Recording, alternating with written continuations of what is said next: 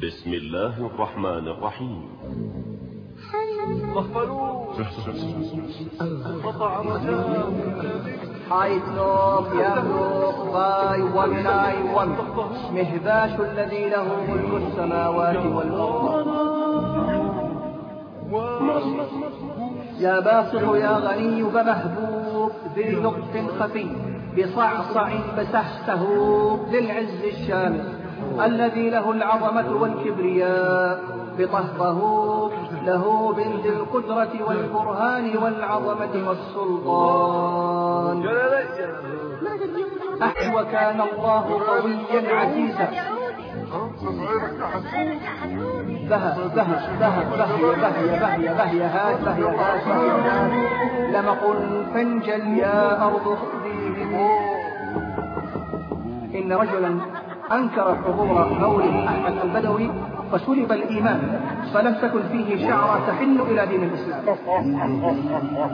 طبعا يقول مؤسس هذه الطريقة أحمد التيجاني لأتباعه الجهال أن من رآه دخل الجنة بل ويزعم أن من حصل له النظر إليه في يومي الجمعة والاثنين دخل الجنة. وكان دائما يخبر أتباعه الجهال بأن النبي صلى الله عليه وسلم قد ضمن للطريقة التيجانية وأتباعها دخول الجنة بغير حساب ولا عذاب.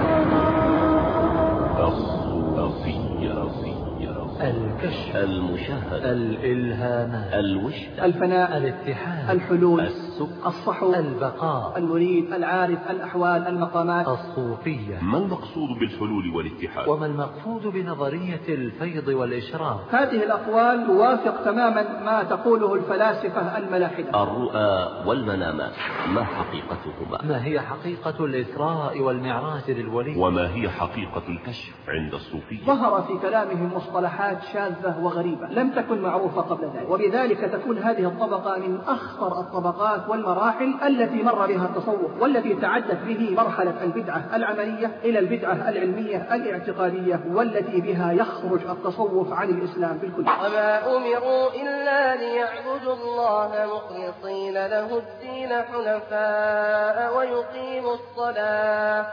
ويقيموا الصلاة ويؤتوا الزكاة وذلك دين القيمة الصوفية. الطريقة الجيلانية. ويزعم أتباعه أنه أخذ الخرقة والتصوف عن الحسن البصري على الرغم من عدم لقائه بالحسن البصري. كما نسبوا إليه من الأمور العظيمة فيما لا يقدر عليها إلا الواحد الأحد سبحانه وتعالى. الطريقة الرفاعية ذكرهم عبارة عن رقص وغناء والتجاء إلى غير الله وعبادة مشايخهم ودخول النيران في إثبات الكرامة. الدسوقية يدعي المتصوفة أنه أحد الأقطاب الأربعة الذين يرجع إليهم في تدبير الأمور في هذا الكون عياذا بالله تعالى. الأكبرية. وتقوم هذه الطريقة على عقيدة وحدة الوجود الكفرية. وعلى الصمت أي عدم الكلام ما أمكن والعزلة والجوع والسهر الطريقة البكدشية هي أقرب إلى التصوف الشيعي من التصوف السني كما يقول التصوف السني. المولوية. وأصحابها يتميزون بإدخال الرقص والإيقاعات في حلقات الذكر وينكر أصحاب الطريقة البريلوية بشرية النبي صلى الله عليه وسلم بل يجعلونه نورا من نور الله تعالى عياذا بالله من هذا الضلال وهذا الشرك المطلق كما يدعي مؤسس الطريقة الختمية واسمه محمد عثمان الميرغني بأنه خاتم الأولياء وأنه أعظم من كل الأولياء السابقين. الطريقة البدوية. الطريقة التيجانية. الشاذلية. النقشبندية. القيروانية. المرابطية. الطريقة البشبشية. كل هذه طرق. فأين شريعة رب البرية وأن هذا صراطي مستقيما فاتبعوه ولا تتبعوا السبل فتفرق بكم عن سبيله ذلكم وصاكم به لعلكم تتقون مؤسسة أنس للإنتاج والتوزيع الفني. تقدم. أص أصي أصي أصي أصي أصي. الصوفية. لفضيلة الشيخ ممدوح الحربي. بسم الله الرحمن الرحيم. الحمد لله رب العالمين. والصلاة والسلام على أشرف الأنبياء والمرسلين. نبينا وحبيبنا وقدوتنا محمد بن عبد الله صلى الله عليه وعلى آله وصحبه وسلم. وبعد. أحييكم إخواني في الله بتحية الإسلام وتحية أهل الجنة. السلام عليكم ورحمة الله وبركاته. وأسأل الله تعالى كما جمعنا في هذه الدنيا على طاعته أن يجمعنا في الآخرة في جنته. بجوار الحبيب الخليل محمد بن عبد الله صلى الله عليه وآله وسلم. ونتكلم هذا اليوم عن الصوفية وطرقها. وحديثنا سيكون بإذن الله تعالى تحت العناصر التالية. تعريف التصوف نشأة التصوف طبقات الصوفية أشهر الشخصيات الصوفية ونتكلم عن مصادر التلقي عند الصوفية وعقائد الصوفية والمدارس الصوفية وأشهر الطرق الصوفية. ثم نتكلم عن الصوفي مع شيخه والديوان الصوفي والذكر الصوفي والصوفية والزواج والصوفية والجهاد في سبيل الله. وفي الختام أقوم بتلخيص للمحاضرة. فأقول وبالله التوفيق والسداد. التصوف حركة دينية انتشرت في العالم الإسلامي في القرن الثالث الهجري. وذلك كنزعات فردية تدعو إلى الزهد وإلى شدة العبادة تعبيرا عن ردة فعل معاكسة للانغماس في الدنيا والترف الحضاري ثم تطورت تلك النزعات بعد ذلك حتى صارت طرقا مميزة معروفة باسم الصوفية. ويقوم المتصوفة بتربية النفس والسمو بها وذلك بغية الوصول إلى معرفة الله تعالى عن طريق الكشف والمشاهدة والإلهامات وليس عن طريق اتباع الوسائل الشرعية التي جاءت من الكتاب والسنة. ولهذا فإن الصوفية أخذوا هذا المنهج المخالف للكتاب والسنة حتى تداخلت طريقتهم مع الفلسفات الوثنية القديمة كالفلسفة الهندية والفلسفة الفارسية واليونانية وغيرها. ويلاحظ أن هناك فروقا جوهرية بين مفهومي الزهد والتصوف. أهمها أن الزهد قد جاءت به السنة المطهرة أما التصوف فهو ميل عن طريق الحق الذي سار عليه الحبيب الرسول صلى الله عليه وسلم وأصحابه الكرام من بعده رضوان الله عليه.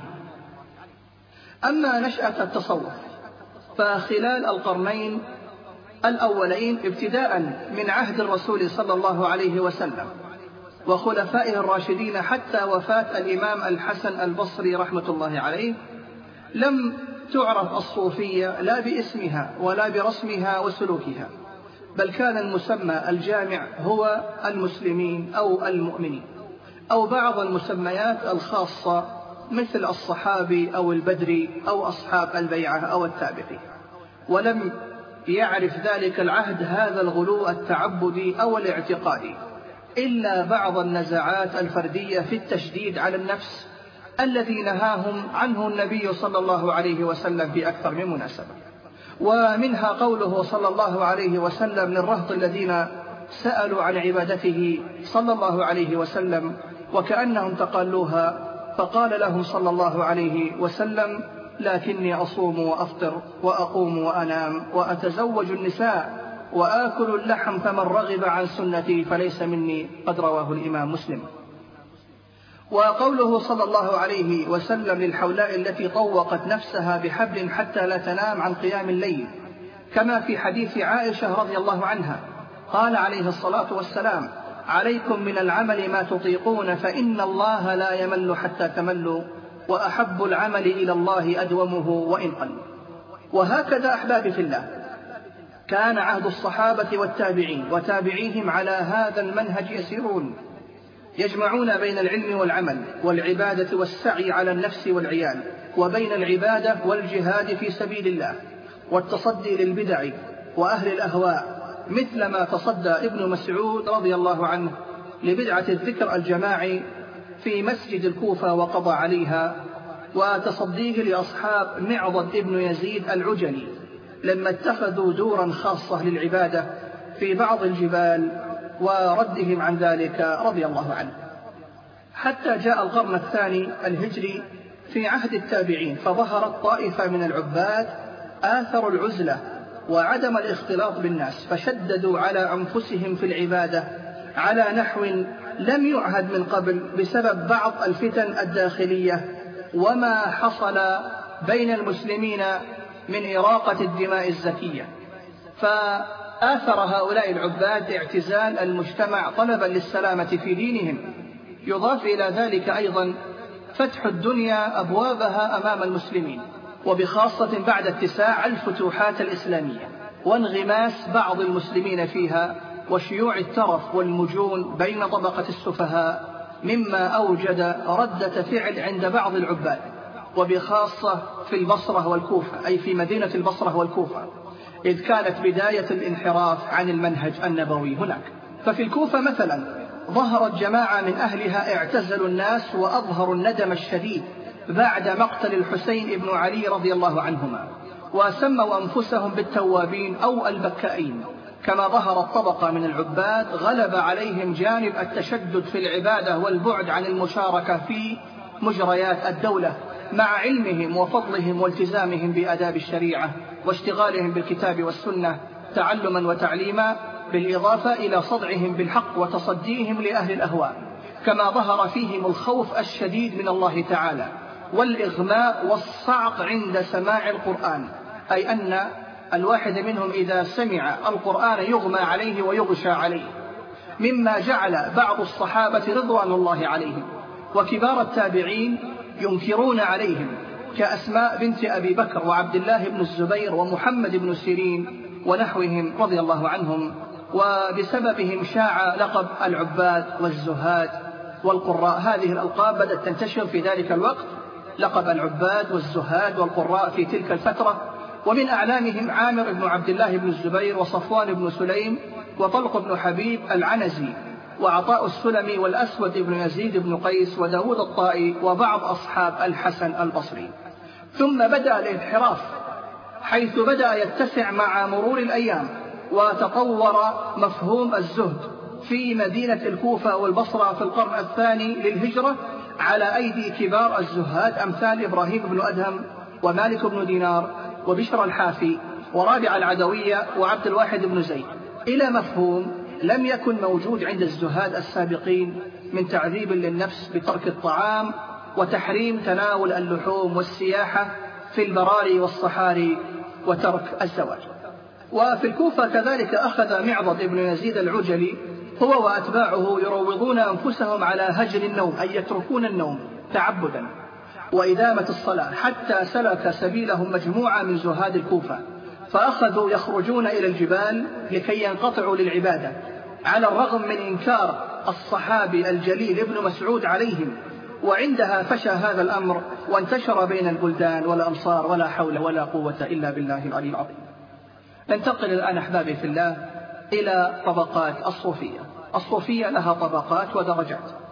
فالطبقة الأولى وهي تمثل التيار الذي اشتهر بالصدق في الزهد إلى حد الوسواس والبعد عن الدنيا والانحراف في السلوك والعبادة على وجه يخالف ما كان عليه الصدر الأول من الرسول صلى الله عليه وسلم وصحابته الكرام رضوان الله عليهم ولكنه كان يغلب على أكثرهم الاستقامة في العقيدة. كانوا مستقيمين في العقيدة والإكثار من دعاوي التزام السنة ونهج السلف.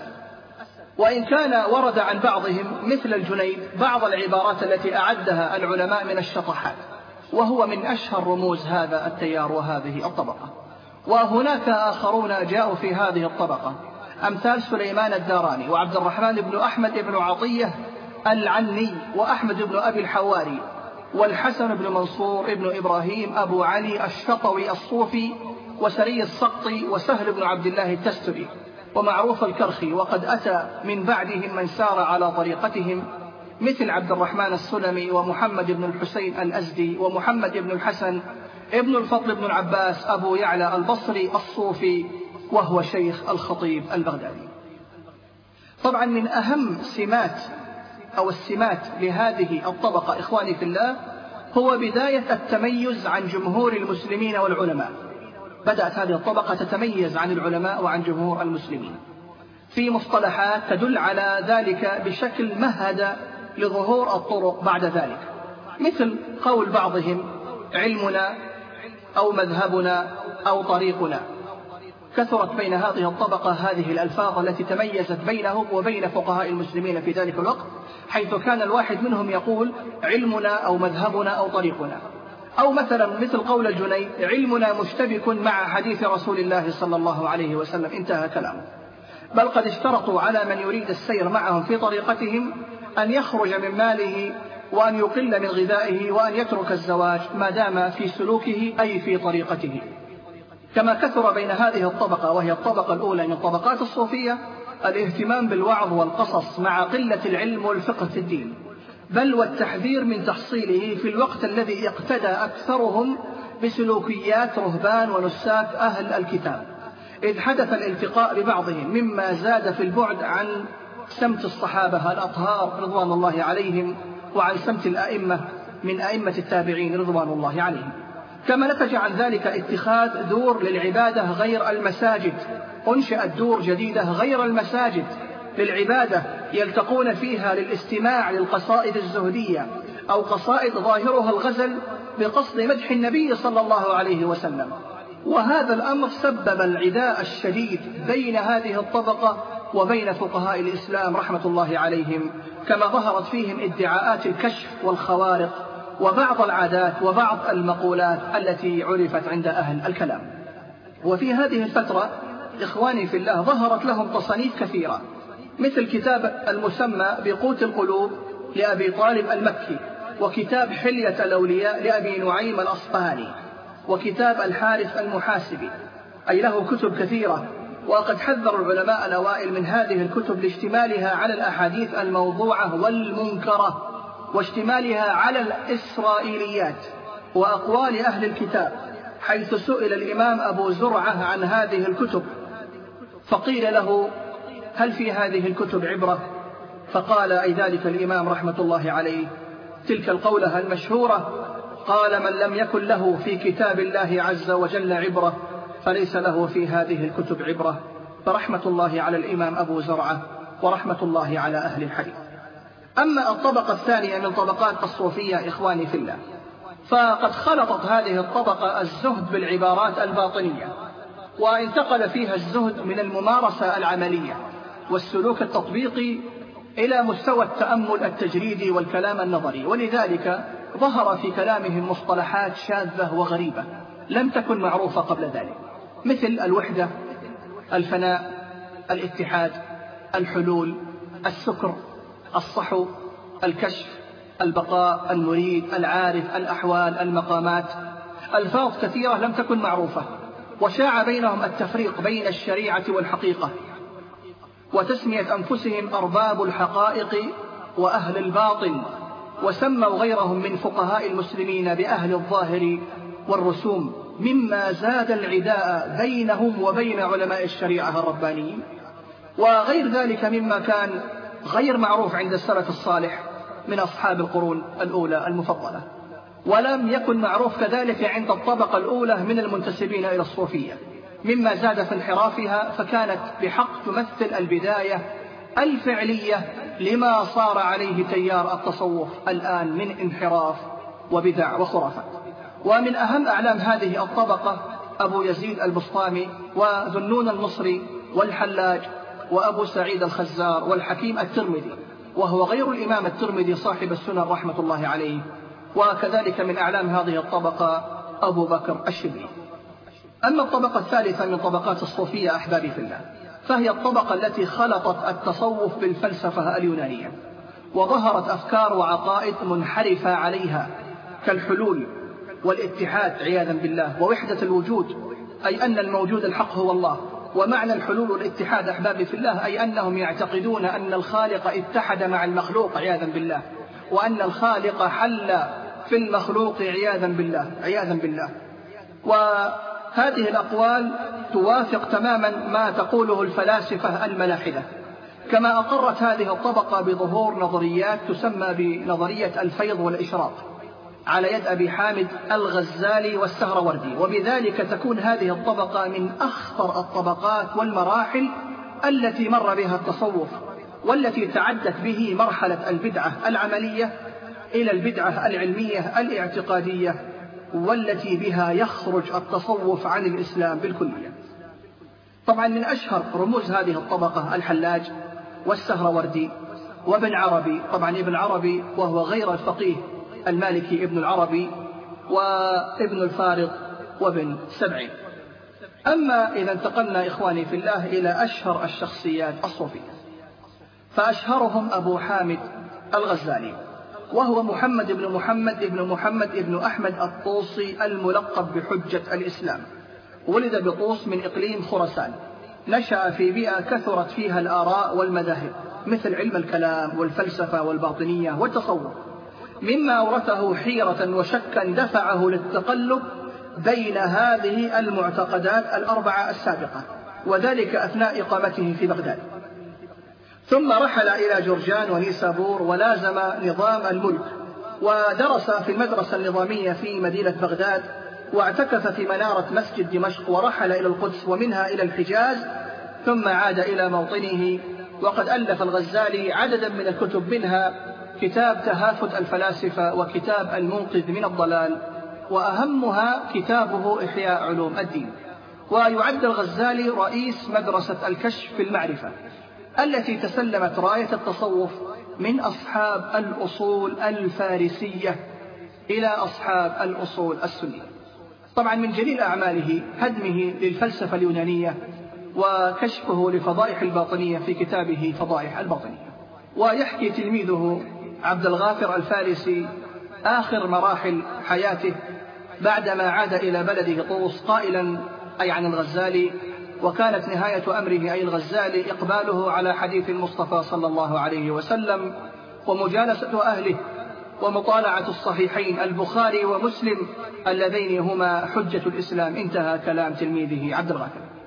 وقد كان يمثل القرن السادس الهجري إخواني في الله البداية الفعلية للطرق الصوفية. يعني في بداية القرن السادس الهجري بدأت تنتشر وتتفرع وتتشعب الطرق الصوفية وتنتشر في بلاد المسلمين إذ انتقلت من إيران إلى المشرق الإسلامي. فظهرت الطريقة القادرية المنسوبة لعبد القادر الجيلاني. وهذا الرجل رزق بتسع وأربعين ولد. حمل أحد عشر منهم من أبنائه تعاليمه ونشروها في العالم الإسلامي. ويزعم أتباعه أنه أخذ الخرقة والتصوف عن الحسن البصري على الرغم من عدم لقائه بالحسن البصري كما نسبوا إليه من الأمور العظيمة فيما لا يقدر عليها إلا الواحد الأحد سبحانه وتعالى من معرفة الغيب وأحياء الموتى وتصرفه في الكون حيا أو ميتا عياذا بالله تعالى. بالإضافة إلى مجموعة من الأذكار والأوراد والأقوال الشنيعة افتراء عليه رحمة الله عليه ومن هذه الأقوال أنه قال مرة في أحد مجالسه قدمي هذه على رقبة كل ولي لله تعالى عياذا بالله.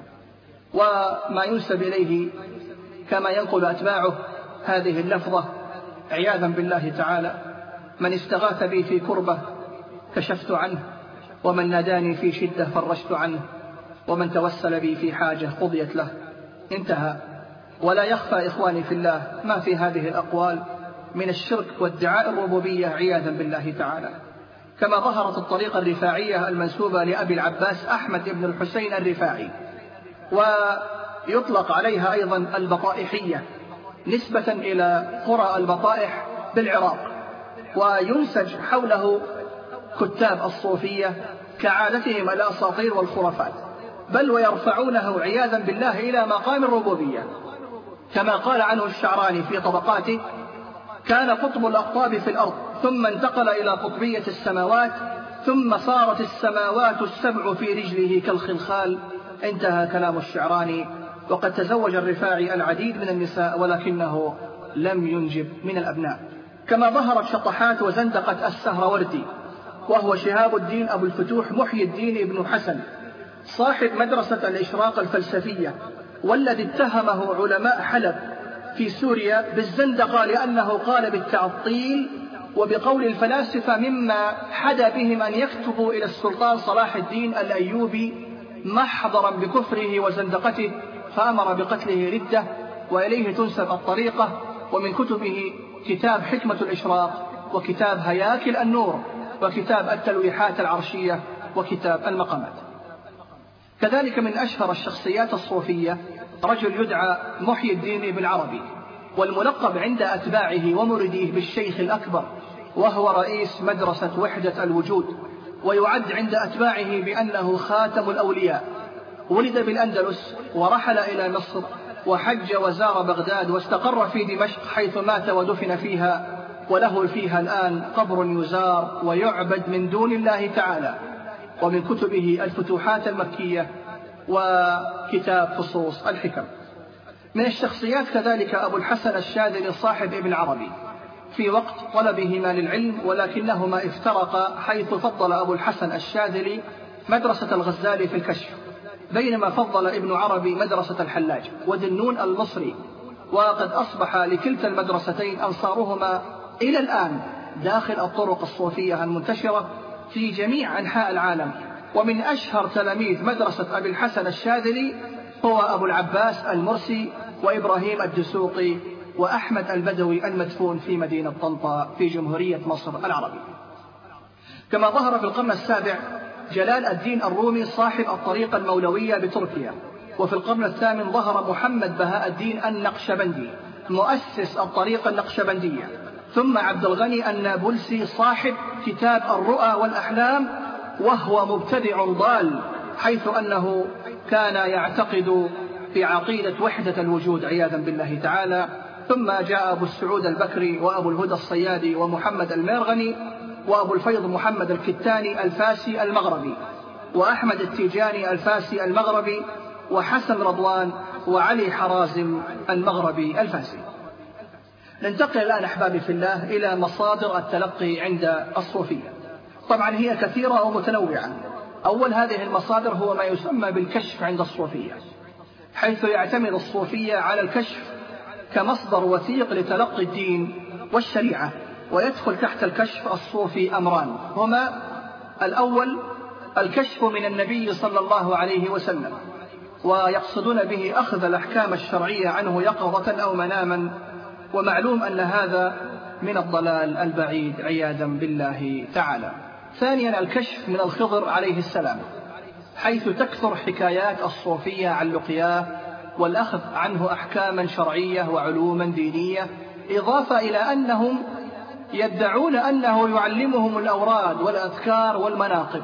وكل هذا إخواني في الله من تلبيس الشيطان الرجيم على أولئك المبتدعة الضلال.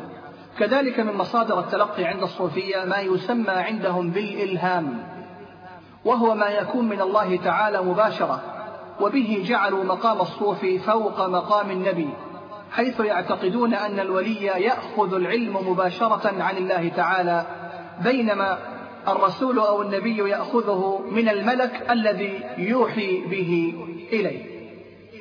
كذلك من مصادر التلقي عند الصوفية ما يسمى بالهواتف. كسماع الخطاب من الله تعالى مباشرة عياذا بالله أو من الملائكة أو من الجن الصالح أو من أحد الأولياء أو حتى الخضر عليه السلام إما مناما أو يقظة.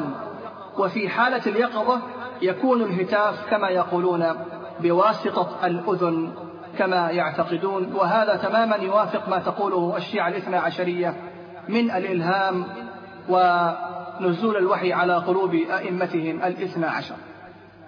كذلك من مصادر الصوفية ما يسمى عندهم بالإسراء والمعراج. أي الإسراء والمعراج لا يقصد به الإسراء هو إسراء النبي صلى الله عليه وسلم. لا إنما يقصدون به إسراء ومعراج أو الإسراء والمعراج الخاص بالولي الصوفي. ويقصدون به عروج روح الولي إلى العالم العلوي والتنقل في ملكوت السماء. كيفما أراد ذلك الولي الكذاب الدجال. بل ويعتقدون بأن ذلك الولي يأتي من الملكوت السماوي العلوي بشتى العلوم والأسرار. وهذا إخواني في الله من الكذب والدجل الذي لا يصدقه من آمن بالله ربا وبالإسلام دينا وبمحمد صلى الله عليه وسلم نبيا ورسولا. كذلك من مصادرهم ما يسمونه بالرؤى والمنامات. وتعد هذه الرؤى وهذه المنامات من أكثر المصادر اعتمادا عليها في الفكر الصوفي وفي المعتقد الصوفي حيث يزعمون أنهم يتلقون فيها بعض الأحكام الشرعية عن الله تعالى مباشرة عياذا بالله أو عن النبي صلى الله عليه وسلم أو عن شيوخ الطرق الصوفية بعد مماتهم وكل هذا طبعا عن طريق الرؤى والمنامات وهذا من الضلال الذي لا ضلال بعده عياذا بالله تعالى. ننتقل الآن أحبابي في الله إلى عقائد الصوفية. حيث تتشابه عقائد الصوفية وأفكارهم وتتنوع بتنوع المدارس والطرق الصوفية. ويمكن إجمالها في الأمور التالية. يعتقد المتصوفة في الله تعالى بعقائد شتى. منها الحلول عياذا بالله تعالى أي أن الخالق يحل في المخلوق عياذا بالله تعالى. وهو مذهب الحلاج الذي يقول بأن الله حل في خلقه عياذا بالله تعالى. ومنهم من يعتقد بوحدة الوجود وهو عدم الانفصال بين الخالق والمخلوق عياذا بالله تعالى. ومنهم من يعتقد بعقيدة الأشاعرة والماتريدية في ذات الله تعالى وأسمائه وصفاته. أما غلاة الصوفية فيعتقدون في الرسول صلى الله عليه وسلم كذلك عقائد شتى. فمنهم من يزعم أن الرسول صلى الله عليه وسلم لا يصل إلى مرتبة شيوخهم لأنه كان جاهلا بعلوم التصوف عياذا بالله تعالى. كما نقل عن البسطامي قوله خضنا بحرا وقف الأنبياء بساحله عياذا بالله تعالى. ومنهم من يعتقد أن الرسول صلى الله عليه وسلم هو قبة الكون الذين غلوا في رسول الله. طائفة منهم تعتقد أن محمد أشرف البشر وأطهر البشر صلى الله عليه وسلم يعتقدون فيه عياذا بالله تعالى أنه قبة الكون وهو الله المستوي على العرش وأن السماوات والأرض والعرش والكرسي وكل الكائنات خلقت من نوره وأنه أول موجود وهذه عقيدة شيخهم ابن عربي ومن تبعه على الطريقة ومنهم من لا يعتقد ذلك بل يرده ويعتقد ببشريته ورسالته صلى الله عليه وسلم لكنهم مع ذلك يتوسلون به صلى الله عليه وسلم إلى الله تعالى على وجه يخالف ما عليه أهل السنة والجماعة. أما عقائد الصوفية في الأولياء فتعتقد الصوفية عقائد شتى كذلك. فمنهم من يفضل الولي على النبي تماما كما تعتقد الشيعة الإمامية في أئمتهم. ومنهم من يجعل الولي مساويا لله تعالى في كل صفاته عياذا بالله. فهو يخلق أي ولي. فهو يخلق ويرزق ويحيي ويميت ويتصرف في الكون والقارات عياذا بالله تعالى. كما أن للصوفية تقسيمات للأولياء أي أن الصوفية يقسمون الأولياء إلى طبقات. فهناك أعلى الأولياء مرتبة وهو الغوث. ثم يأتي القطب ثم تأتي الأبدال ثم يأتي القسم الأخير أو التصنيف الأخير وهم النجباء. وطبعا كل هؤلاء يجتمعون في ديوان لهم خاص في غار حراء. كل ليلة ينظرون في مقادير الخلق عياذا بالله تعالى من هذا الضلال. ومنهم من لا يعتقد ذلك ولكنهم يجعلون الأولياء وسائط بينهم وبين ربهم في حياتهم أو بعد مماتهم. أقول وهذا من الشرك العظيم الذي لا يغفره الله تعالى أبدا إلا بالتوبة. كذلك يعتقد الصوفية أن الدين ينقسم إلى شريعة وحقيقة. يعتقدون أن الدين ينقسم إلى شريعة وإلى حقيقة. فالشريعة هي الظاهر من الدين وأنها الباب الذي يدخل منه الجميع والحقيقة هي الباطن الذي لا يصل إليه إلا المصطفون الأخيار من الأولياء. كذلك لا بد في التصوف من التأثير الروحي الذي لا يأتي إلا بواسطة الشيخ الذي أخذ الطريقة أو الخرقة الصوفية عشيقة. طبعا ولا بد من الذكر والتأمل الروحي عند الصوفية وتركيز الذهن في الملأ الأعلى وأعلى الدرجات لديهم هي ما تسمى بدرجة الولي. كما يتحدث الصوفيون عن علم يسمى عندهم بالعلم اللدني الذي يكون في نظرهم لأهل النبوة وأهل الولاية. كما كان ذلك للخضر عليه السلام إذ أخبر الله تعالى عن ذلك فقال وعلمناه من لدنا علما أما إذا أردنا التفصيل قليلا في عقائد الطرق الصوفية نتوسع قليلا في الطرق الصوفية. فمثلا الطريقة الختمية لها ارتباط فكري وعقدي مع الشيعة. بل إنهم ممن يأخذون من آداب الشيعة ويحاول المعاصرون من شيوخ الطريقة الختمية ربط هذه الطريقة أي الختمية بالحركات الشيعية المعاصرة. وتعتقد الطريقة الختمية بوحدة الوجود التي نادى بها ابن عربي كما يدعي مشايخ الطريقة الختمية بأنهم لقوا الرسول صلى الله عليه وسلم أي التقوا بالرسول صلى الله عليه وسلم ورأوه عيانا بل يعتقدون أنه يحضر احتفالاتهم بمولده عياذا بالله تعالى. كما يدعي مؤسس الطريقة الختمية واسمه محمد عثمان الميرغني بأنه خاتم الأولياء وأنه أعظم من كل الأولياء السابقين. وللطريقة الختمية بيعة خاصة يردد فيها المريد ما يلي. اللهم إني تبت إليك ورضيت بسيد السيد محمد عثمان الميرغني شيخا لي في الدنيا والآخرة فثبتني اللهم على محبته وعلى طريقته في الدنيا والآخرة. انتهى. طبعا من الأمور الملاحظة على مشايخ الطريقة الختمية أنهم ينسبون أنفسهم إلى أئمة الشيعة الاثنى عشرية ويعتبرون أنفسهم من سلالتهم كما أن بعض شيوخهم تطاول على الصحابة رضوان الله عليهم تماما كما يفعل أسيادهم من الشيعة الإمامية الاثنى عشرية. أما الطريقة التيجانية فيؤمنون بوحدة الوجود ويقولون بأن مشايخهم يكشف عن أبصارهم فيرون الغيب عياذا بالله تعالى. ويدعي المؤسس لهذه الطريقة واسمه أحمد التيجاني بأنه قد التقى بالنبي صلى الله عليه وسلم في اليقظة وأنه تكلم معه مشافهة وأنه قد تعلم من النبي صلى الله عليه وسلم صلاة تسمى بصلاة الفاتح لما أغلق ولفظها اللهم صل على سيدنا محمد الفاتح لما أغلق والخاتم لما سبق ناصر الحق بالحق الهادي إلى صراطك المستقيم وعلى آله حق قدره ومقداره العظيم. انتهى. طبعا الطريقة التيجانية لهم في هذه الصلاة اعتقادات غريبة تدل على كذبها. منها أن الرسول صلى الله عليه وسلم أخبر التيجاني طبعا حينما التقى به كذبا وزورا. أخبر أي أن الرسول صلى الله عليه وسلم أخبر التيجاني شيخ هذه الطريقة بأن المرة الواحدة من هذا الدعاء تعدل قراءة القرآن ست مرات.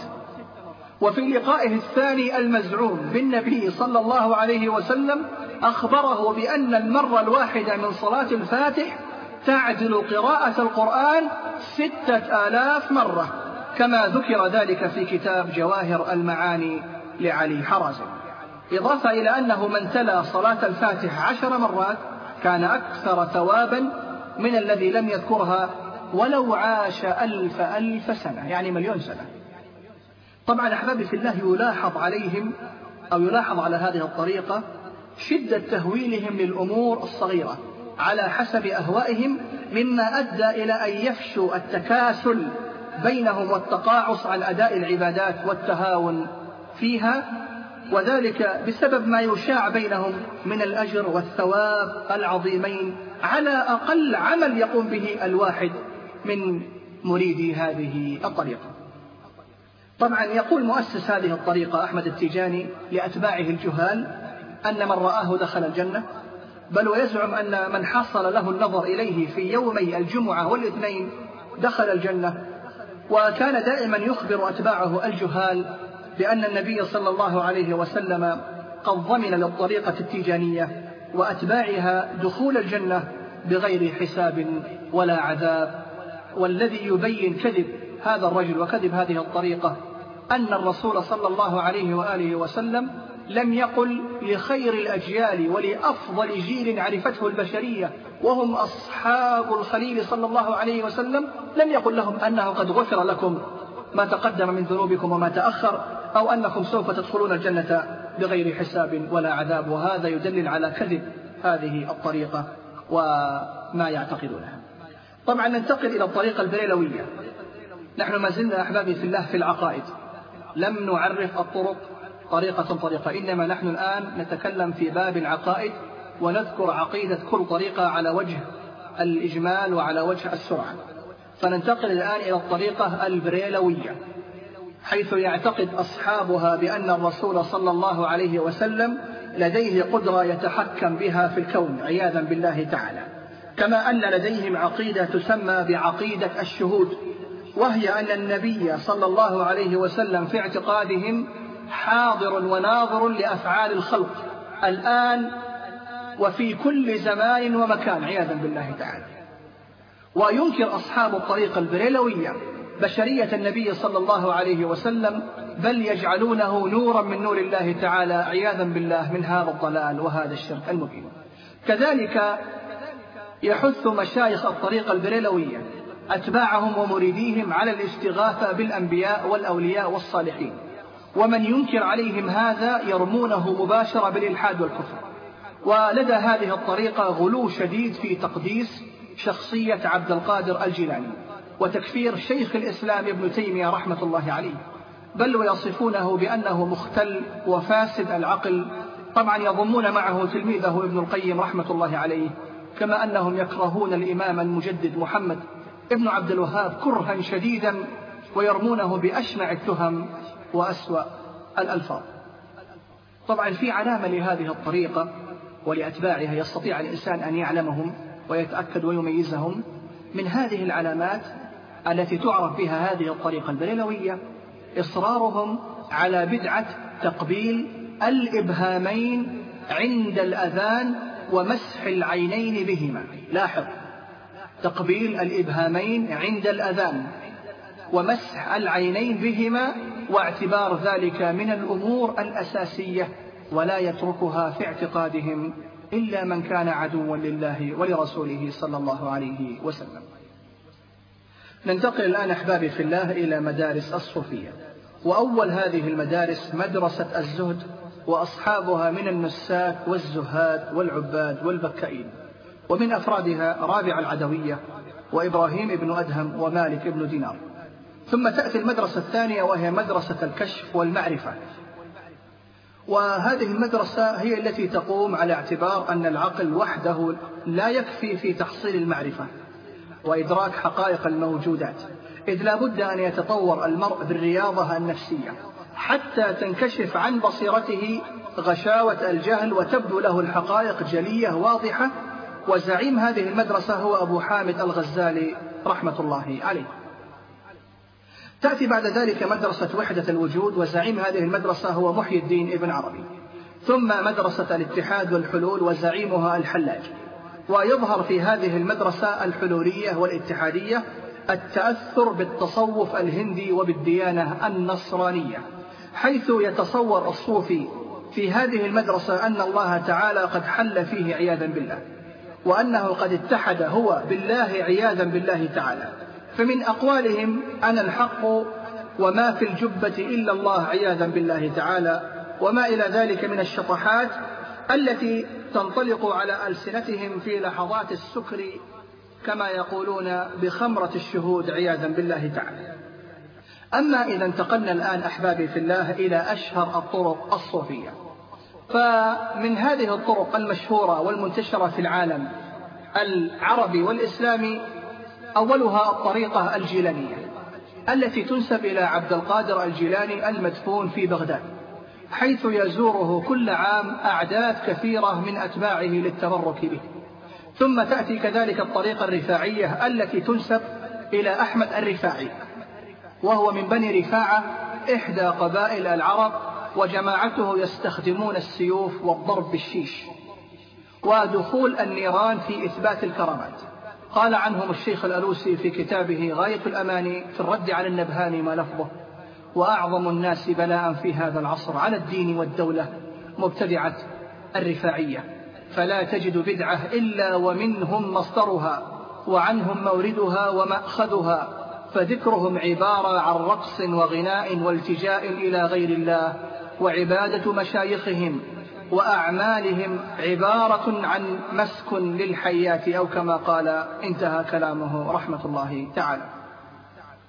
تتفق طبعا الطريقة الرفاعية مع الشيعة في أمور عدة منها إيمانهم بكتاب الجفر واعتقادهم في الأئمة الاثنى عشر وأن أحمد الرفاعي هو الإمام الثالث عشر.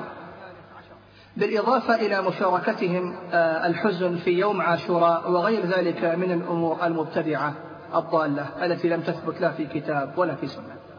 ثم الطريقة البدوية التي تنسب إلى أحمد البدوي. الذي ولد بفاس في المغرب ثم حج ورحل إلى العراق واستقر في طنطا في جمهورية مصر العربية حتى وفاته.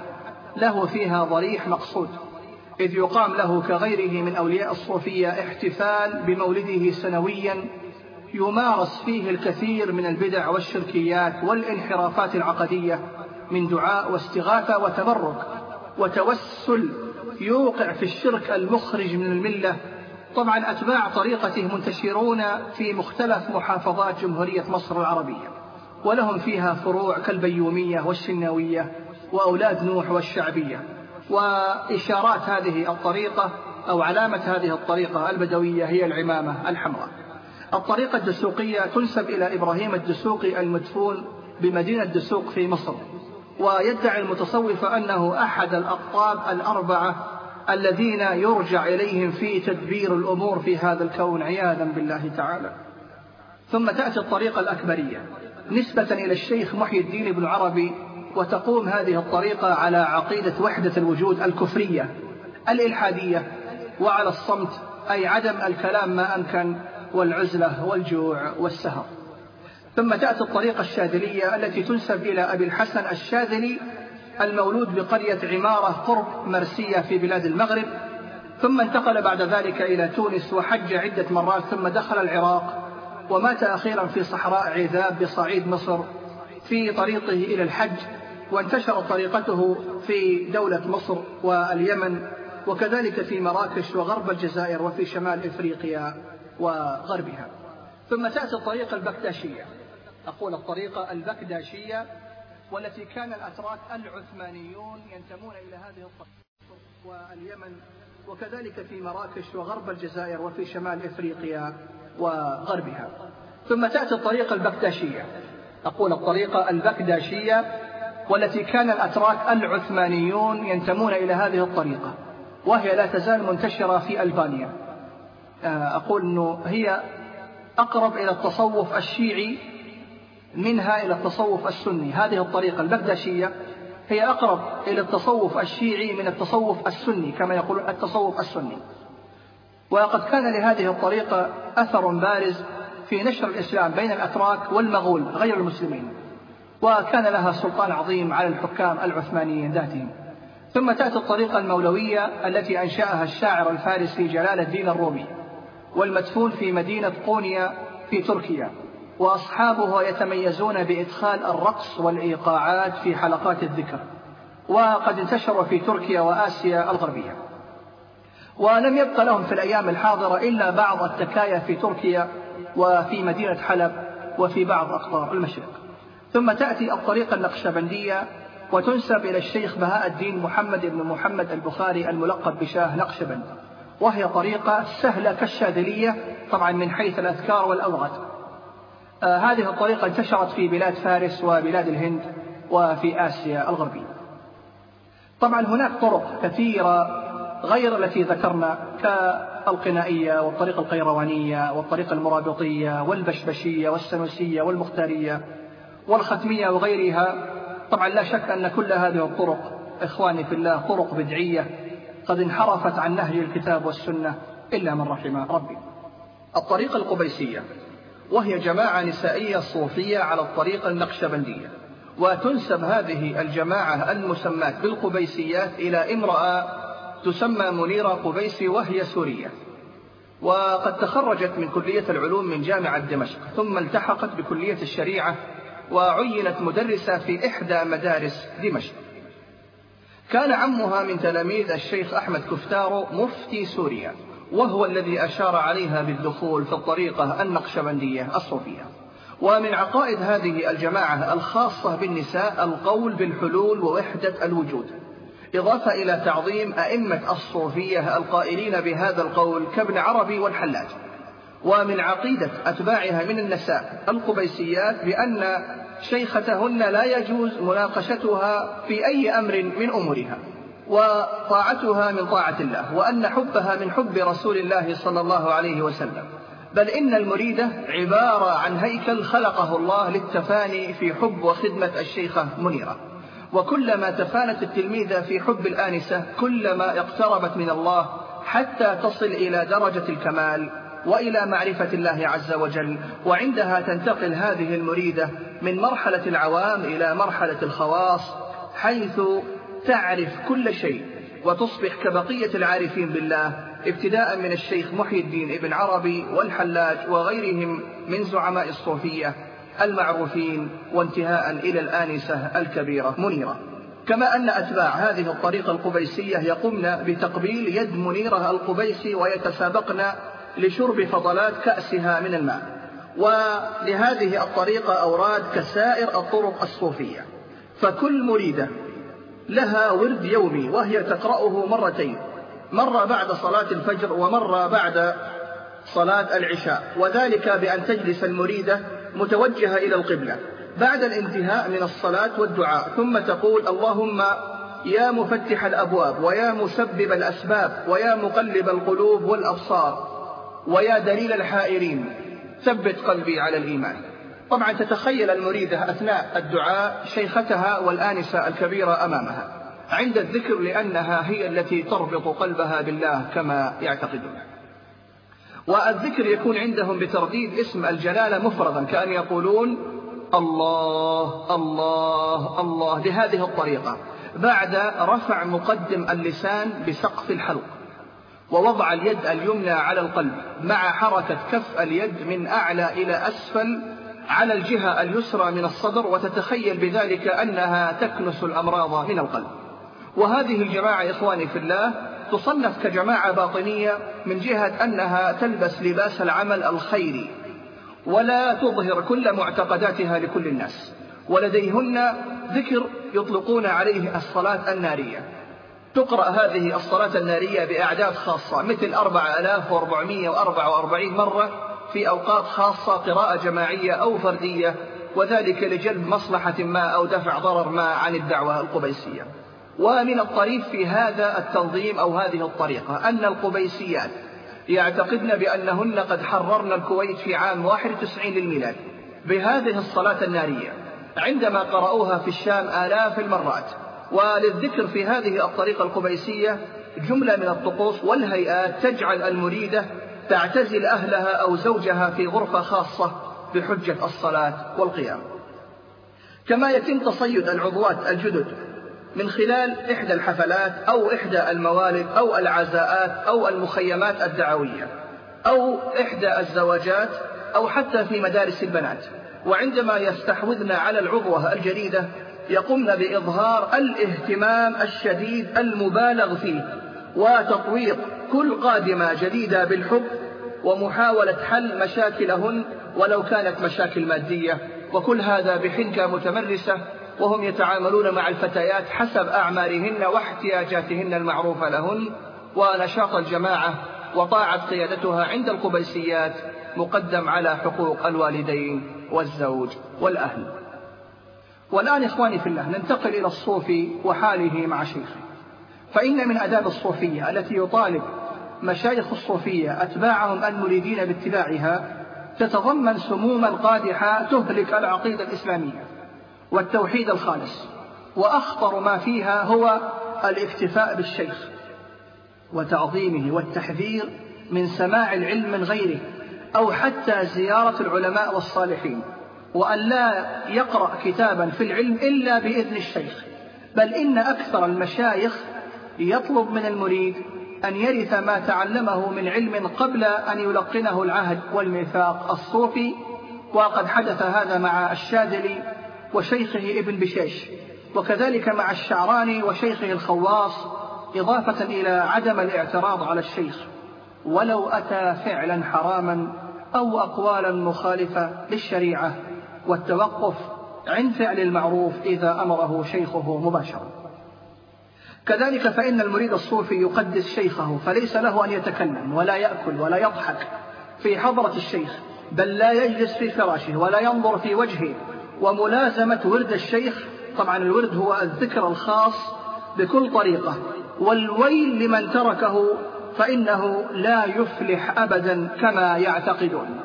كذلك من أحوالهم أن لا يتزوج المريد الصوفي امرأة رأى شيخه بأنه مائلا إلى التزوج بها ولا امرأة طلقها الشيخ أو مات عنها.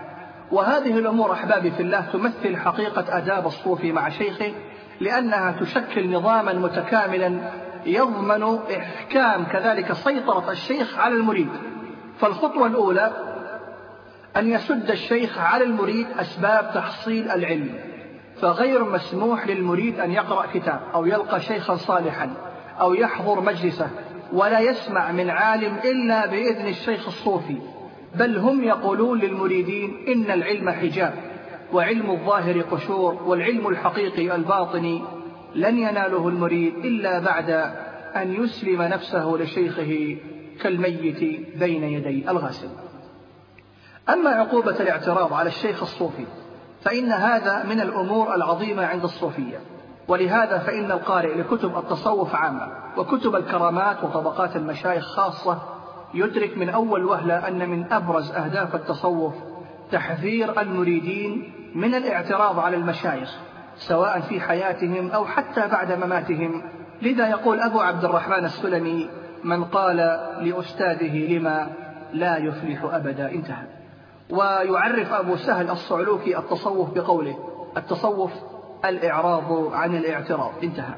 ولهذا فقد تأصل في وجدان الصوفية مفهوم من اعترض انطرد وليس الطرد المقصود هو إخراج المريد من أمام شيخه أي من بيت شيخه أو حتى من طريقته وإنما الأمر أخطر من ذلك بكثير فهو في حقيقته قريب من الطرد الكنسي والحرمان من دخول ملكوت المسيح يوم الدينونة عند النصارى كما تعتقد النصارى وهذا يشرحه ويوضحه الشعراني بقوله إن رجلا أنكر حضور مولد أحمد البدوي فسلب الإيمان فلم تكن فيه شعرة تحن إلى دين الإسلام. فاستغاث بأحمد البدوي فقال البدوي بشرط أن لا تعود أي لا تعود على إنكارك هذا المولد. فقال المريد نعم. فرد عليه ثوب الإيمان انتهى عياذا بالله تعالى. إذا إخواني في الله الطرد هو من أصل الإيمان والإسلام وهذا الذي جعل الكثير من عامة أتباع هذه الطرق الصوفية لا يتجرأ أن ينكر على شيخه مما هو فيه من المنكرات العظام والفواحش البينة خوفا من أن يطرد من الإسلام بهذه الحجج الخبيثة. ننتقل الآن أحبابي في الله إلى الديوان الصوفي. فما هو هذا الديوان؟ الديوان عبارة عن اجتماع يومي يتم بين الأولياء الأموات منهم والأحياء من مشارق الأرض ومغاربها. ويروي الشعراني في كتابه الطبقات الكبرى ما لفظه ما من ولي لله صحت ولايته إلا ويحضر إلى مكة في كل ليلة جمعة لا يتأخر عن ذلك. انتهى. أما مكان الديوان فغار حراء بمكة المكرمة. وأما عن وصف الديوان فيتكون الديوان من سبعة دوائر متحدة المركز ويطلق الدباغ وهو من أئمة الصوفية في كتابه اسما لكل دائرة فأصغر الدوائر قطرا تسمى الصف الأول ووصفها كالتالي يجلس القطب الغوث في صدر الصف الأول وأربعة أقطاب عن يمينه وهؤلاء الخمسة طبعا مالكية المذهب أي على المذهب المالكي. وعن يساره ثلاثة أقطاب كل واحد من هؤلاء الأقطاب على مذهب من المذاهب الثلاثة. والوكيل أي وكيل الغوث في مواجهة الغوث وهو مالكي أيضا. لاحظ في الله لأن الدباغ هذا إمامه مالك المذهب ولذلك فقد منح المالكية ست مقاعد في الصف الأول في هذا الديوان الصوفي. ولم يعطي بقية المذاهب الأخرى وهم الشافعية والأحناف والحنابلة إلا مقعد واحد لكل مذهب. ولا شك أن العصبية المذهبية والتحيز للمالكية واضح في هذا الديوان الصوفي. كذلك فإن الغوث لا يتكلم في هذا الديوان الصوفي إلا مع الوكيل ولذلك سمي وكيلا لأنه ينوب عنه في الكلام مع جميع من في هذا الديوان. أما موعد الاجتماع فيتم يوميا وأحيانا أو جاء في بعض كتبهم أنه في كل ليلة جمعة ويتم طبعا في الثلث الأخير من الليل وهي ساعة استجابة الدعاء وساعة كما يقولون ميلاد رسول الله صلى الله عليه وسلم كما يعتقدون أما لغة الاجتماع فهي اللغة السريانية لاختصارها كما يقولون وجمعها المعاني الكثيرة كما يزعمون ولأن الديوان يحضره الأرواح والملائكة والسريانية هي لغتهم ولا يتكلمون بالعربية أبدا. إلا إذا حضر النبي صلى الله عليه وسلم تأدبا معه فقط. أما الغرض من الاجتماع في هذا الديوان الصوفي فهم يجتمعون ليتباحثوا في قضاء الله تعالى في اليوم التالي والليلة التي تليه عياذا بالله تعالى حيث أن لأصحاب هذا الديوان الصوفي حق التصرف في العوالم كلها السفلية والعلوية. فهم يتصرفون فيه وفي أهله وفي خواطرهم وما تهجس به ضمائرهم فلا يهجس في خاطر واحد منهم شيء في هذا الكون إلا بإذن أهل هذا الديوان عياذا بالله تعالى. أما عن كيفية اجتماع أهل الديوان فينزل الأموات من البرزخ ويطيرون طيرانا بطيران الروح فإذا اقتربوا من موضع الديوان بنحو مسافة نزلوا إلى الأرض ومشوا على أرجلهم إلى أن يصيروا إلى الديوان وحضورهم يكون بالروح لا بالجسد. والاجتماع السنوي في الديوان يحضره بزعمهم الأنبياء عليهم الصلاة والسلام مثل إبراهيم وموسى وغيرهم من الرسل وموعده السنوي في ليلة القدر كما يحضره من الملأ الأعلى الملائكة المقربين وأزواج النبي صلى الله عليه وسلم وأكابر صحابته رضوان الله عليهم. أقول هذه عقائد تعتقدها أو يعتقدها الكثير من غلاة الصوفية. فلا يتعجب السامع. ننتقل الآن إلى أمر طريف وإلى أمر يعني في وقته أو في في يعني بابه غريب كذلك. ننتقل إلى الذكر الصوفي ويمكن تقسيمه إلى نوعين وهما الذكر المنفرد والذكر الجماعي. فالذكر المنفرد يقوم المريد الصوفي بالانفراد في مكان طاهر في بيته يذكر الله تعالى حسب العدد الذي رتبه له شيخه في الطريقة. مبتدئا بقراءة الفاتحة لشيخه مع استحضار صورة شيخه وهيبته في قلبه. ويضعه نصب عينيه ثم يقرأ الفاتحة لشيخ شيخه ثم ينتقل بالفاتحة ويهديها للنبي صلى الله عليه وسلم ثم يبدأ الحضرة بالاستغفار بعدد مخصوص يحدده له شيخ الطريقة حسب القواعد المقررة في هذه الطريقة الخاصة. وكل مريد يبدأ أولا بالاسم الأول ثم يذكر الاسم الثاني وهكذا حتى يصل إلى آخر مرحلة وصل إليها في الطريقة. ثم يصلي على النبي صلى الله عليه وسلم بصيغة خاصة لكل طريقة تميزها عن غيرها. فمثلا في الطريقة الخلوتية يصلي المريد على الرسول صلى الله عليه وسلم قائلا اللهم صل وسلم وبارك على سيدنا محمد وعلى آله. عدد كمال الله وكما يليق بكماله. انتهى. ثم يدعو لنفسه ولإخوانه ومشايخه بعد قراءة الفواتح بنفس الترتيب الذي بدأ به الحضر أما النوع الثاني من الذكر فهو الذكر الجماعي حيث لكل طريقة صوفية مجموعة من الحضرات الأسبوعية تسمى حضرة. في الأسبوع يجتمع فيها المريدون مع شيخهم ليقرأوا الأذكار الخاصة بالطريقة. ثم يلتف المريدون حول الشيخ فيحدثهم قليلا عن الطريقة الخاصة بهم وعن كرامات شيخ الطريقة وقد يختلف أسلوب الذكر من حضرة إلى أخرى داخل نفس الطريقة الصوفية الواحدة وحسب الخليفة الذي يفتتح الحضرة كما أن هناك أسلوبا معينا يصاحب الذكر يختلف باختلاف الطريقة فذكر لا إله إلا الله يصاحبه حركة رأس المريد من أقصى اليمين ثم يتوجه الرأس إلى جهة القلب. وكأن المريد كما يقولون يصب أنوار الاسم في قلبه صبا كما يزعمون. بينما ذكر لفظ الجلالة يكون مكررا في الحضرة. كان يقولون الله الله الله الله. يصاحبه حركة الرأس من أعلى وإلى الخلف. ثم يحرك الرأس كأنه يضرب الجسم إلى أسفل. إضافة إلى أن المريد في الطريقة يتلقى عن شيخه نطق كل اسم من أسماء الله تعالى بطريقة مخصوصة وبدرجات للصوت محددة في كل مرحلة من مراحل الحضرة.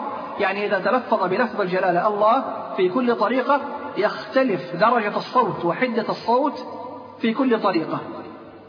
وكذلك يختلف معدل الذكر من بدء الذكر بالاسم إلى نهاية الذكر. طبعا كل هذا أحبابي في الله لم يثبت لا في كتاب ولا في سنة رسول الله صلى الله عليه وسلم لم يأتي في كتاب الله ولم يثبت في سنة رسول الله صلى الله عليه وسلم. الآن أحبابي في الله نحاول أن نستعرض بعض الأذكار الغريبة والشاذة لبعض الطرق الصوفية المشهورة بين المسلمين وأنا أرجو من الإخوة المستمعين أن لا يضحكوا فإن هذا دين عند كثير من الناس يتقربون به إلى الله عز وجل. وأنا أكلم أو أحدث أخي المستمع أن يحمد الله على سنة رسول الله صلى الله عليه وسلم حينما يسمع هذا الهراء الذي سوف أقوله بعد قليل. وأول هذه الطرق الطريقة الجيلانية حيث أنهم يستخدمون اللغة السريانية في بعض أذكارهم.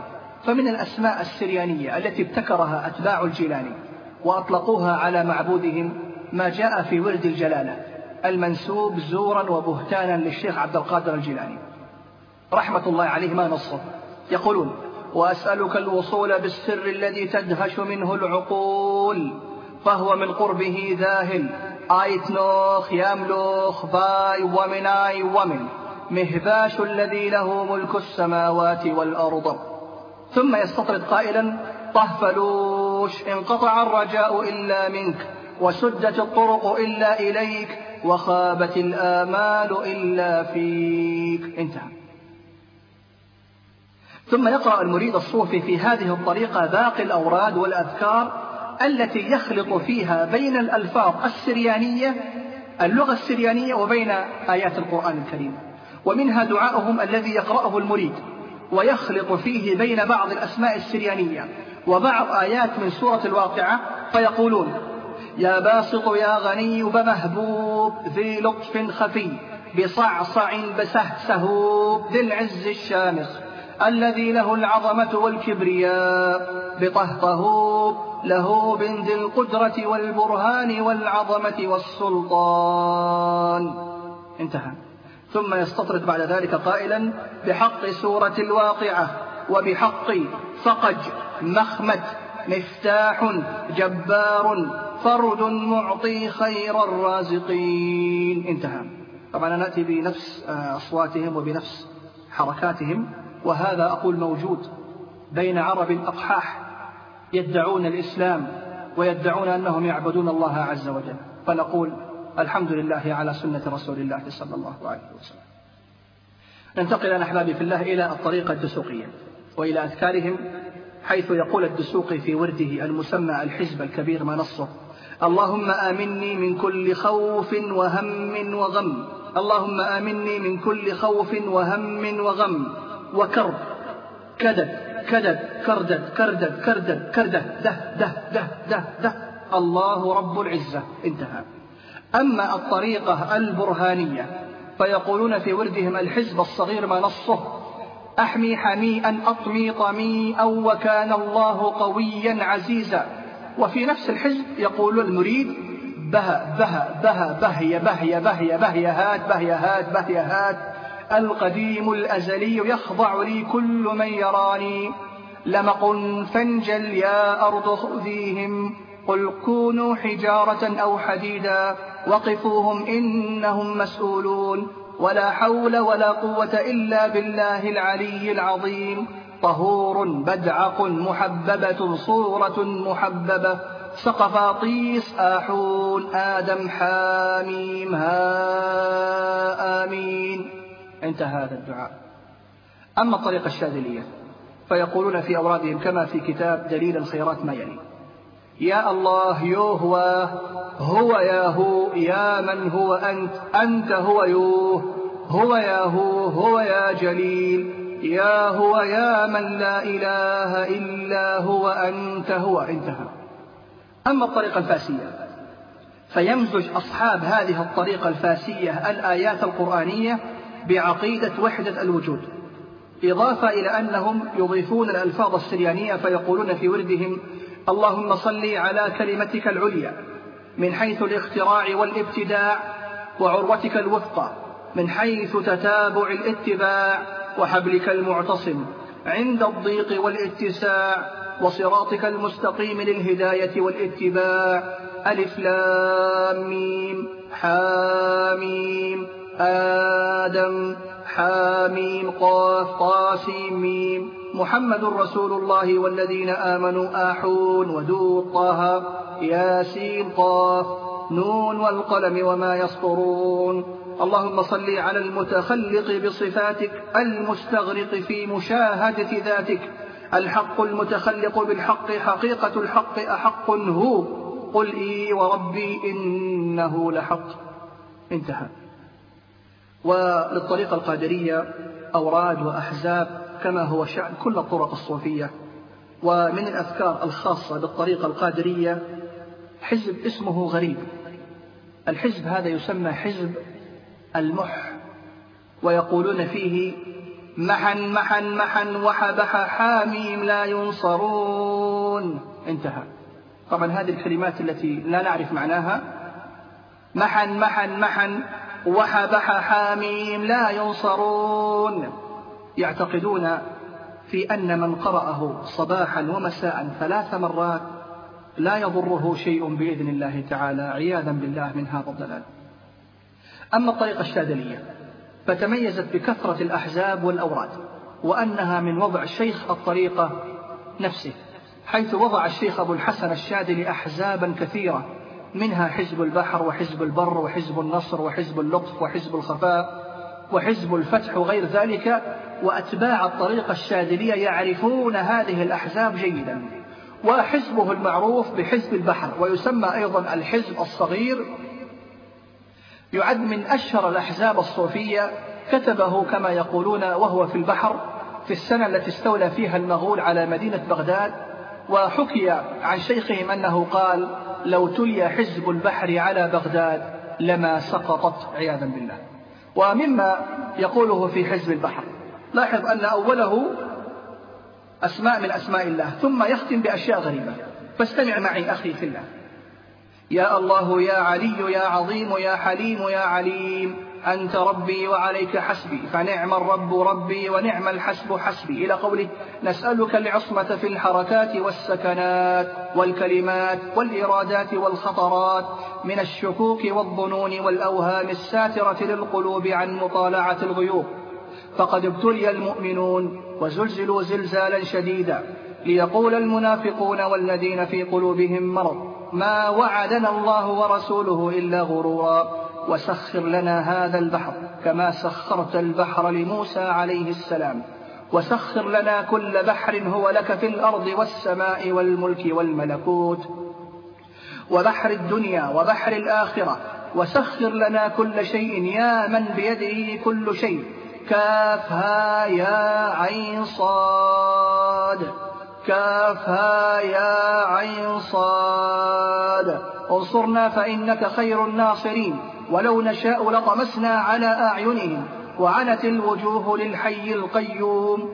طاسين حاميم عين سين قاف. مرج البحرين يلتقيان بينهما برزخ لا يبغيان. حاميم حاميم حاميم حاميم حاميم حاميم حاميم حاميم. الأمر وجاء النصر فعلينا لا ينصرون. حاميم تنزيل الكتاب. بسم الله بابنا. تبارك حيطاننا. طه يا عين صاد كفايتنا. انتهى حزب البحر. هذا الحزب الذي يقول فيه شيخهم لو تلي حزب البحر على بغداد لما سقطت عياذا بالله تعالى من هذا الضلال. نتكلم الآن إخواني في الله. عن الصوفية والزواج. فكثير من أهل التصوف يزهد فيما أحله الله تعالى من الزواج وتكثير الأبناء وهذا خلاف لما عليه السنة المطهرة. فينقل الطوسي والعطار عن إبراهيم بن أدهم أنه قال إذا تزوج الفقير أي الصوفي فمثله مثل رجل قد ركب السفينة فإذا ولد له ولد قد غرق انتهى. كما نقل السهروردي عنه أنه قال من تعود أفخاذ النساء لا يفلح. ونقل أبو طالب المكي وهو من أعلام الصوفية البارزين عن قطب من أقطاب الصوفية أنه قال من تزوج فقد ركن إلى الدنيا. وكذلك نقل السهروردي في كتابه عوارف المعارف الذي هو أشهر كتاب في التصوف عن أبي سليمان الداراني أنه قال ما رأيت أحدا من أصحابنا أي من طريقتنا تزوج فثبت على مرتبته أي على مرتبة الولاية عياذا بالله تعالى. ونقل المكي عن سيد الطائفة وهو الجنيد البغدادي أنه قال أحب للمريد أي الصوفي المبتدئ أن لا يشغل قلبه بالتزوج. كما نقل عن بعض أقطاب المتصوفة أنه قال إياكم والاستمتاع بالنساء والميل إليهن فإن النساء مبعدات عن الحكمة قريبات من الشيطان. وهي مصائده وحظه من بني آدم فمن عطف إليهن بكليته فقد عطف على حظ الشيطان ومن حاد عنهن يأس منه. وما مال الشيطان إلى أحد كميله إلى من استرق بالنساء وإن الشر معهن حيث كنا فإذا رأيتم في وقتكم من قد ركن إليهن فيأسوا منه. انتهى. ونقل سراج الدين أبو حفص عمر بن علي المصري. عن أحد كبار الصوفية أنه قال ما تزوج أحد من أصحابنا إلا تغير. ونقل الشعراني عن رباح بن عمرو القيسي أنه قال لا يبلغ الرجل منازل الصديقين حتى يترك زوجته كأنها أرملة وأولاده كأنهم أيتام ويأوي إلى مزابل الكلاب. انتهى. عياذا بالله تعالى. أقول إخواني في الله كل هذا خلاف لما أوصى به الرسول صلى الله عليه وسلم أمته حيث قال صلى الله عليه وسلم كما في الحديث الصحيح الذي يرويه البخاري ومسلم تزوجوا الولود الودود فإني مكاثر بكم الأمم يوم القيامة. وقال عليه الصلاة والسلام حبب إلي من الدنيا الطيب والنساء وجعلت قرة عيني في الصلاة. وعن أبي ذر رضي الله عنه عن رسول الله صلى الله عليه وسلم أنه قال وفي بضع أحدكم صدقة. قالوا أي الصحابة؟ يا رسول الله يأتي أحدنا شهوته ويكون فيها له أجر. قال صلى الله عليه وسلم أفرأيتم لو وضعه في حرام؟ هل عليه وزر؟ قالوا نعم. فقال كذلك إذا وضعها في الحلال كان له أجر. فهذا حكم الزواج إخواني في الله. كما جاءت به تعاليم الشريعة الإسلامية المستقاة من أصلين أساسيين لشرع الله وهما كتاب الله عز وجل وسنة المعصوم صلى الله عليه وسلم. وتلك هي أقوال الصوفية التي لم يأخذوها من هذا المورد العذب والمنهل الصافي بل أخذوها من الكهنة والبوذية ورهبان النصارى الذين ابتعدوا عن منهاج النبوة ونور الرسالات السماوية. أما إذا أردنا أن نتكلم عن الصوفية والجهاد في سبيل الله أقول إخواني في الله قد تربى المسلمون الأوائل تربية جهادية فريدة فهم مستعدون دائما لمصاولة الكفر والباطل والدفاع عن الحق والأمر بالمعروف والنهي عن المنكر وهم بذلك ينفذون سنن الله سبحانه وتعالى فالشر لا بد من دفعه بالخير والكفر لا بد أن يدفع بالإيمان والتوحيد وإلا فسدت الأرض وكان علماء السلف يرابطون في الثغور للحصول على فضيلة الجهاد. مثل الإمام المجاهد عبد الله بن المبارك رحمة الله عليه وقصة ما كتبه ابن المبارك للفضيل بن عياض يعاتبه فيها على تفرغه للعبادة في مكة وعدم مشاركته في حماية الثغور والحدود الإسلامية هي قصة مشهورة. فما هو موقف الصوفية من هذا الموضوع المهم إخواني في الله؟ حتى يتبين لنا هذا لابد من الوقوف على بعض أقوالهم وأفعالهم. ومنها أن أبا حامد الغزالي ألف كتابه إحياء علوم الدين في فترة سيطر فيها الصليبيون على بلاد الشام. وتذكر المؤلف في كتابه كل شيء من أعمال القلوب ولم يتذكر أن يكتب فصلا عن الجهاد في سبيل الله. في الوقت الذي كانت الأمة أحوج ما تكون إلى هذه الفريضة العظيمة ألا وهي الجهاد في سبيل الله. ومقارعة من كفر بالله وتعدى على محارم المسلمين. كذلك فإن كثيرا من الصوفية يستشهدون دائما بحديث ليس له أصل ويظنون أنه من كلام سيد البشر صلى الله عليه وسلم على عادة الصوفية في ذكرهم واعتمادهم على الأحاديث الضعيفة وهو قولهم رجعنا من الجهاد الأصغر إلى الجهاد الأكبر ويعنون بالجهاد الأصغر القتال في سبيل الله والجهاد الأكبر هو جهاد النفس. وهذا الكلام ليس من هدي النبوة ولم يصح عن رسول الله صلى الله عليه وسلم شيء من هذا كما أن فيه مغالطة واضحة وأي جهاد أعظم من تقديم المسلم نفسه في سبيل الله. وقولهم هذا ما هو إلا محاولة للهروب من تبعة القتال في سبيل الله بل هو صرف المسلمين عن هذا العمل العظيم.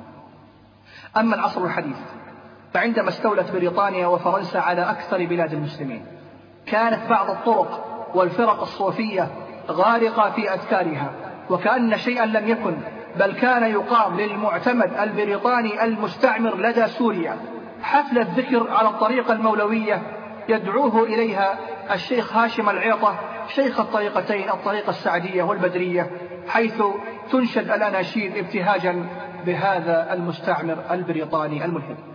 أما في الجزائر فقد كانت فرنسا تشجع الطرق الصوفية وتسمح لهم بإقامة أذكارهم والخروج في أعيادهم بالطبول والرايات ولذلك كان أول عمل قام به باعث النهضة الإسلامية في الجزائر في هذا العصر الشيخ عبد الحميد بن باديس رحمة الله عليه هو محاربة الطرق الصوفية أثناء تفسيره للقرآن الكريم في الجامع الكبير. أما في الهند وبعد الثورة المشهورة التي قام بها المسلمون ضد الإنجليز في عام 57 1857 كتب أحمد رضا مؤسس الطريقة البريلوية رسالة مستقلة باسم إعلام الأعلام بأن هندستان دار الإسلام ووصفه لبلاد الهند بأنها دار الإسلام. هو خدمة لبريطانيا المستعمرة حتى لا يقام فيها جهاد ضد الكفرة. حتى قال بعد ذلك بصراحة إنه لا جهاد علينا مسلم الهند بنصوص القرآن العظيم ومن يقول بوجوبه فهو مخالف للمسلمين ويريد إضرارهم. انتهى كلامه. ولذلك يقول شيخ الإسلام ابن تيمية رحمة الله عليه عن الصوفية وأما الجهاد فغالب عليهم أي الصوفية أنهم أبعد من غيرهم. حتى نجد من عوام المؤمنين من الحب للأمر بالمعروف والنهي عن المنكر والحب والتعظيم لأمر الله والغضب والغيرة لمحارم الله ما لا يوجد فيهم أي في الصوفية. حتى إن كثيرا منهم يعدون ذلك أي الجهاد نقصا في طريق الله وعيبا. انتهى كلام ذلك الإمام رحمة الله عليه. وبعد هذا الاستعراض إخواني في الله لبعض أقوالهم وأفعالهم نستطيع أن نقرر أن التربية الصوفية بطبيعتها بعيدة عن فكرة الجهاد والقتال لأنها تعتبر الرياضات الروحية هي الأصل والأساس وهذه الرياضات لا تنتهي إلا إذا وصل أحدهم لمرحلة الفناء. وإذا فنى الصوفي في الله كما يقولون فكيف يجاهد؟ أو كيف يرفع سيفا في وجه أعداء الله ورسوله؟ طبعا أنا أتكلم عن الصفة الغالبة عليهم وإلا فقد يوجد منهم من له مشاركة في دفع الظالمين ومحاربة أعداء الله تعالى ولكنهم القلة القليلة والله أعلم. وأخيرا أقول إخواني في الله إن التصوف ما هو إلا انحراف عن المنهج الرباني الذي جاء به رسولنا صلى الله عليه وسلم من اتباع الكتاب والسنة. ثم زاد هذا الانحراف عندما اختلط التصوف بالفلسفات الهندية واليونانية والرهبانية النصرانية في العصور المتأخرة. وازداد الأمر سوءا عندما أصبحت الصوفية تجارة للمشعوذين والدجالين ممن قلت بضاعتهم في العلم الشرعي. ولهذا فإن أعداء الإسلام يحاولون دائما أن يشوهوا الإسلام من الداخل من خلال التصوف وذلك ليقضوا على صفاء عقيدة التوحيد التي يمتاز بها الإسلام. ويجعل المسلمين يركنون إلى السلبية حتى لا تقوم لهم قائمة. هذا وأسأل الله العلي القدير التوفيق للجميع. كما أسأله سبحانه وتعالى أن يهدي ضال المسلمين وأن يعيدهم إلى كتاب ربهم وسنة نبيهم صلى الله عليه وسلم وأن يبصرهم بهذه العقائد الضالة المنحرفة حتى يحذروا منها فلا يقعوا فيها. كما أسأله بجوده وكرمه. أن يتوفانا على التوحيد شهداء في سبيله. إنه جواد كريم. والحمد لله رب العالمين.